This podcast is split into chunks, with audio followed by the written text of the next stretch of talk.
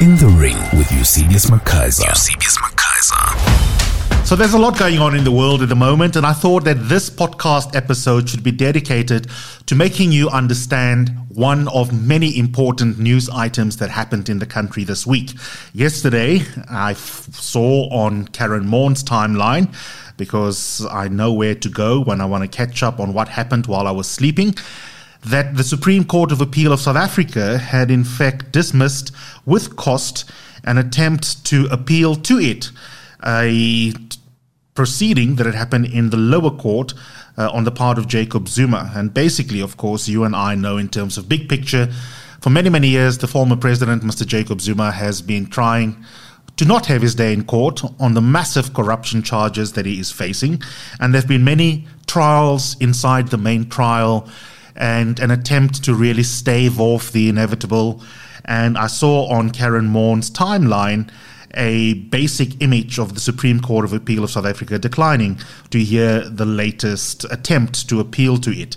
And I thought many of you might think, what is being appealed? What was not successfully granted leave to? Why is it dismissed with cause? What does it all mean? And there's no better person to explain that than Karyn herself. She is one of the country's most senior, both investigative journalists generally, but also, of course, a specialist legal reporter and journalist, and an analyst in her own right. And her work you can find living on news24.com. Karyn, thank you so much for joining me. I, I really do appreciate it. Thanks for having me. Now, you and I can talk about the complexities, but this is a case of explainer journalism 101. What happened yesterday? Well, essentially, we know that Jacob Zuma, when his trial began, he pleaded not guilty, but he also entry uh, he also entered a so-called special plea under the Criminal Procedure Act, in which he essentially sought the removal of prosecutor Billy Downer, who has been handling this case for the last 15 years, who secured the con- corruption conviction of Zuma's financial advisor Schabir Shaik on the basis of an alleged uh, bias and lack of independence. And then, subsequent to that, as the, the case developed, also alleging misconduct and criminality on the on the part of Downer as a mechanism to say he lacks the title to prosecute, he must be removed. Zuma also has wavered somewhat because in the beginning of this case he said no, he must also he was also entitled to an acquittal if Downer was removed. He said the entire NPA was unfit to prosecute him. He changed somewhat. He th- then seemed to abandon that. In the SCA, he revived that argument and said he would be entitled to an acquittal should uh, Downer be removed. He, as part of that case, also said, I have suffered all of these kind of abuses at the hands of the state, you know, the spy tapes, um, you know, foreign intelligence has been involved in the case against me. Um, you know, a number of different allegations, most of which have been canvassed by the court and by various courts and said, you know, the NPA must be there, there, there must be oral evidence laid about mm. this as part of my special plea. Now, mm. those were the two bases um, you know, and his allegations of misconduct on the part, um, also laying wanting to lead further evidence about the criminal charges that he laid against Billy Downer for, amongst yes. other things, providing public court documents to myself and News 24. So all of that was contained. There were four different petitions in the SCA. He also wanted to make a special entry, which would be another mechanism to further bring about an appeal. And what happened yesterday was the SCA, two judges, essentially looking at this after the state, Eusebius, for the first yes. time in the history of this trial, decides to oppose, but not even to file a response, says, look, you have no prospects of success on appeal, and there's no pertinent legal issue that's raised here that would justify us hearing this. We're yeah. dismissing it outright which yeah, essentially, absolutely. and the, hmm. the bigger picture here is that Zuma's on the 11th of April going to bring an application for a postponement because of these appeals, because he says, no, no, no, the, the appeals must be finalized before he goes on trial. He cannot have Downer as the prosecutor. And that postponement application has had a major aspect, um, you know, knocked out by the SCA. Mm. Um, of course, he can mount further appeals, but it's going to be very, very damaging mm. him for him in terms of justifying further delays in his prosecution. I want to read out the order of the court because it's so simple and clear, and it's one gigantic sentence or two. The application for leave to appeal is dismissed with costs on the ground that there's no reasonable prospect of success in an appeal and there's no other compelling reason why an appeal should be heard. There are three components there that's important for us to understand mm. as South Africans that there's a dismissal with costs, and not only does the court consider the stated reasons before it for the leave to appeal being sought, but the court also applies its mind to ask even if the paper before us is not particularly well drawn up, might there be quote unquote other compelling reasons? And of course, it would have come to the determination that there is, to quote, no other compelling reason why an appeal should be heard. Karyn, is the following too simplistic a summary of the excellent detail you've just given? That there are two broad issues in Mr. Zuma's life. He's got to be found guilty or not guilty on a broad range of corruption and corruption related charges. And in the meantime, to avoid that day in court finally arriving, he can use all the procedural entitlements to ask niggly little questions about is he allowed to be on the other side's team playing against my team? And yesterday isn't about the main drama, it is yet another attempt at te- technically staving off the main drama. I think that's spot on, and I think it's it's really fascinating because in the postponement application that the state the paper state uh, filed by the state, they they say exactly that. They say this is part of Stalingrad tactics um, mm. that there's been this continuous pathology of litigation. We know at great expense to the taxpayer, 18.2 million rand that the state attorney's now been ordered to recover from Zuma. But there's been this mechanism that has been utilized over and over again to to challenge warrants, challenge letters of mutual legal assistance to Mauritius in relation to Evans, challenge the state when it sought a postponement, challenge the decision not to allow him to make representations to the NPA. There's been a slew of litigation that has literally clogged up the courts for years. Mm. And what I find fascinating is that you know, just not in just relation to this, but if you see the language in the Free State High Court's um, dismissal of the Edwin Sodi Ace Magashule um, yeah. challenge to various aspects of the prosecution, the message from the courts is very simple like, go and raise these issues in your trial. You have the mechanism to do that. And that's Zuma's biggest problem. Mm. He can raise these complaints. He can mm. say, Billy Downer, the state's done this I'm going to win and cross examine this witness, bring up this misconduct. I'm going to bring up this stuff. You can do it in a criminal trial. But as Nazir Kasim argued in the Free State matter, if you have a system that allows well resourced accused to attack their prosecution outside of the trial, except in extremely narrow and, and pertinent circumstances, you have the very real possibility that you have a legal system that is divided along resource and and affluence um, you know lines and that is really not, interesting it's, karyn it's, yeah. because that seems to me to be in a similar spirit as the former president eventually running out of options when it came to him not respecting the constitutional court's directive that he should appear before the former zondo commission and eventually one of the main analyses that was given against him when he was sentenced to jail is that the courts have got to take into account the impact of vexatious litigation on the administration of justice itself, right?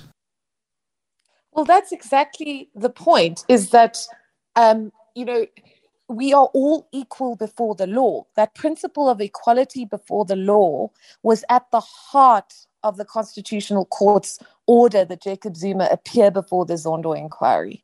You have to, any person called to testify before a commission must go there. You can use, you know, your rights against self-incrimination, but you have to go. And if you defy an order of the court, you need to face contempt, just like Absolutely. everyone else. Yeah. But it's this reverse thing with what I find fascinating in terms of Zuma's response. It's all situated in his apparent belief that he is being persecuted because he's being treated just like everyone else. Mm. Karyn, Um, second. and I- yeah. Yeah. I mean, I, I, do, I do want to hear your expansive answer. I'm also mindful of the fact that you are exceptionally generous with your time and you've got another engagement pretty soon. So we've got about two or three minutes left. And I want to just have you move from explaining stuff as a legal journalist to giving me your view as an experienced legal journalist commenting on the journalism that you have just narrated. So, in that regard, I've got two questions for you. What what is the beef with Billy Downer? Why fear Billy? I think, you know, he has been at the helm of this prosecution since the beginning. Um, Jacob Zuma, uh, and I mean, these attacks on Downer have continued over many years. They've been a hallmark of the litigation. At one point in the in the um, one of the previous, uh, you know, cases to try and have his prosecution permanently stayed, Zuma said that Billy Downer was nostalgic for the days of apartheid um, you know, when there was no constitution. And of course, you know, he was forced, agreed to those allegations being struck out um, of the application and was ultimately, um, you know, ordered to pay costs. But um, in relation to Downer, you know, if, if he he's saying essentially this man is biased. He's leaked my medical um, records to to News 24, which of course is, is something we fundamentally dispute, and so does the state. Um, He's laid criminal charges against him. But essentially, I think the thinking, if one has to apply a cynical viewpoint to it, is that the the man is literally the most adept um, corruption, commercial crimes prosecutor in the NPA. He has retired. He's now on contract. This is his last case. And he did an excellent job in the Shaik case. And Sure. if I was facing him in court, I think it would be extremely strategic for me to try and get him out of the way, um, albeit not in the kind of Yeah. ways that Jacob Zuma is trying then, to do right now. and then the last question, Karyn. I mean, of course, procedural fairness is an important feature of a just legal administration. And you hmm. cannot dismiss someone's right to appeal on quote unquote technical grounds. I get that. But one has got to ask the question have you ever in your career, your long career, I'm not saying you're old, as a legal journalist, encounter an innocent person so desperate to not have his day in court? No. No, I haven't. I mean, it's just simple answer. it's just absolutely incredible that this man does not want the merits of the case to be evaluated because presumably if he is as innocent as he claims to be the main drama should be over before it started Well, my concern is is that it goes deeper than that, right? It goes deeper than a person, and I mean, it's on a human level. It's understandable. The case against Jacob Zuma is very compelling. There's never, even when the spy tapes occurred, even when the NPA elected not to prosecute him because of those spy tape recordings, which was ultimately found to be an unlawful decision on their own admission. Um, the allegation was never that the state didn't have a strong case. It's always had a strong case. 4.5 million rand, you know, over 10 years, um, essentially keeping him on this kind of corrupt retainer to act in the benefits of Schabir Shaik to protect Thales from a potentially embar- uh, you know, embarrassing or, or damaging arms deal investigation into the billions that it got as part of um, that very controversial arms deal where you know billions of rands that could have been used to address South Africa's rampant social inequality was pumped into the hands of arms dealers, many of whom had actually assisted the apartheid state. But Sure. that's a story for another day. But essentially, you know, there it's not just about him doing whatever he can, using money he can, the taxpayers' money that he can for many years to avoid his day in court. It's about the way in which he is prepared to whole scale attack the concept of rule of law to and, and do immense damage to the country to avoid that. Hmm. And in the back of our minds, we all recognize what happened in July. You know, instead of just going there, instead of just stepping into that witness box and saying, I'm going to, you know, if, if I'll answer the questions, I recognize, you know, that entire 300 lives, you know, that Mm. were lost as a consequence of the violence that erupted post his arrest. Of course, he's disavowed any responsibility for that. And, you know, Ultimately, mm. one cannot say that he was directly responsible, but the circumstances that arose, 100%. the circumstances mm. that led to that place, involved him very heavily. Mm. And they showed, you know, his attacks on the judiciary, his attacks on the integrity of rule of law, show uh, that is the former first citizen of the country who swore allegiance to protect the Constitution. Jacob Zuma does not have respect Absolutely. for any law that requires him to be accountable. Absolutely. And I sincerely hope that, and I do believe that Judge Piet Koen will refuse this postponement. I, there's no way in hell that he's going to allow Jacob Zuma to to further delay the trial, given the language of his previous judgments, given mm-hmm. that the NPA is opposing, given that mm-hmm. it's as he said, like it's in the interest of of everyone, in the interest of justice, that this case go ahead. Yeah. But my question is, what happens then? You know, yeah. in in the context of this person who walked out of commissions, defied the constitutional court, he hasn't done anything contemptuous as such of, in the criminal trial. He has been extremely um, critical of judgments that have gone against him. 100%. But what do we see when he is finally told, "Listen, thanks, but you actually need to mm. face Patricia de Lille, the first state witness against you." What, it, what is going to happen then? And are we as a country prepared uh, you know, as we were not in July, to face yeah. whatever desperate mechanisms he may resort to. You know, he, he may well say he's unwell. You know, there's a, a range of different options. He may utilize the criminal charges he's laid against Downer. But if he openly and contemptuously defies the court mm. and the court mm. needs to resort to things like arrests to get to secure his presence in court, are we as a country prepared for that? That's a very um, good is question. Is he prepared to put the country again at mm. risk because he's trying to protect himself? Mm. Karyn, as always, and this has been a hallmark of your career thus far, a compelling mix of fact based reportage and incisive analysis layered on top of it. Thanks so much for coming on my platform.